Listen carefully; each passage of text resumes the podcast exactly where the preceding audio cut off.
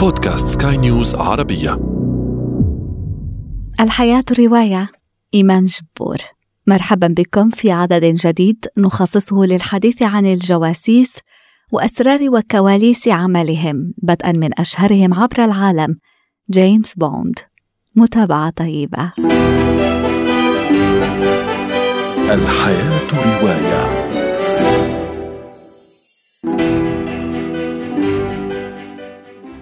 كل إنسان محاصر بجوار من الجواسيس المتطوعين على رأي جين أوستن الجواسيس الذين نتحدث عنهم نحن محترفون ومدربون نكشف بعضا من أسرار مغامراتهم في هذا العدد مستر Bond. James Bond. Mr. Bond, I suppose you wouldn't care to um, raise the limit? I have no objections. Possible, madame, c'est illégal, monsieur. بعد أن كان في خدمة جلالة الملكة العميل السري الشهير جيمس بوند يلتحق الآن بخدمة الملك تشارلز الثالث. بمناسبة حفل تتويج ملك بريطانيا الذي يقام في السادس مايو الجاري رواية جديدة عن العميل 007 ترى النور. دار نشر الكتاب إيان فليمينج Publications كانت قد كشفت عن صدور مغامرات جديدة لبوند يسعى خلالها أشهر الجواسيس البريطانيين إلى إحباط هجوم يستهدف الاحتفال الملكي.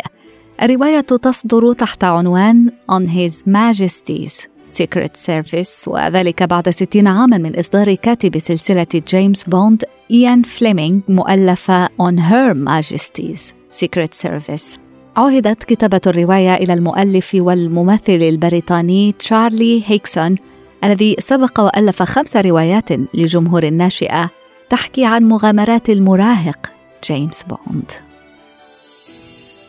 وقبل فليمينغ كان ثمة جاسوس حقيقي يكتب عن أسرار الجواسيس. ويليام سامرسيت موم كان من أكثر كتاب عصره شعبية. وعصره كان ما بين عامي 1874 و 1965 مع إصداره أولى رواياته وظفه جهاز الاستخبارات البريطاني جاسوسا إبان الحرب العالمية الأولى بين جنيف وسان بيترسبورغ ومهمات أخرى. انتهكت عدد من كتابات موهام حول تجاربه في التجسس قانون السرية البريطاني واضطر لوأد كثير منها في مهدها. لكنه نشر أعمالا أخرى عن الجواسيس على غرار مجموعة مستر آشندن.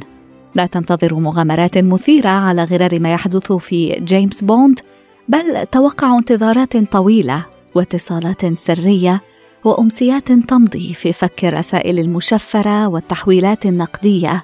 يكمن جوهر المؤلف في الصور النفسية المرسومة بإتقان الشخصيات التي نراها تتصرف ونسمعها تتحدث يقول موهام يدعي البعض أن المعاناة تجعل منا أكثر نبلا. هذا خطأ. بشكل عام هذا الأمر يجعل الإنسان تافها حقودا وانانيا.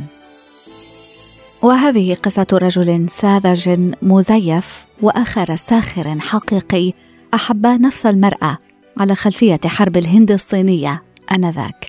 الساذج يفقد حياته وينجو الساخر. مع شعور بالذنب. الساذج شاب أمريكي يدمره ضميره الصالح والساخر صحفي إنجليزي مطلع على أمور كثيرة لا يعرفها الأول. لكن أقوى نقط رواية The Quiet American لجراهام جرين تبقى النظرة الثاقبة التي وردت فيها بشأن نقط ضعف وكالة المخابرات الأمريكية مطلع خمسينيات القرن الماضي وعجزها عن الدفاع عن التدخل الأمريكي في فيتنام. المستنقع الذي ستبقى أمريكا عالقة فيه لفترة طويلة. نقرأ في الرواية في الحرب تقضي ساعات طويلة جالسا لا تفعل شيئا. تنتظر شخصا ما. في ظل نقص اليقين بشأن مقدار الوقت الذي لا يزال لدينا نشعر بأن لا شيء يستحق الشروع فيه ولا حتى سلسلة من الأفكار. الحياة رواية.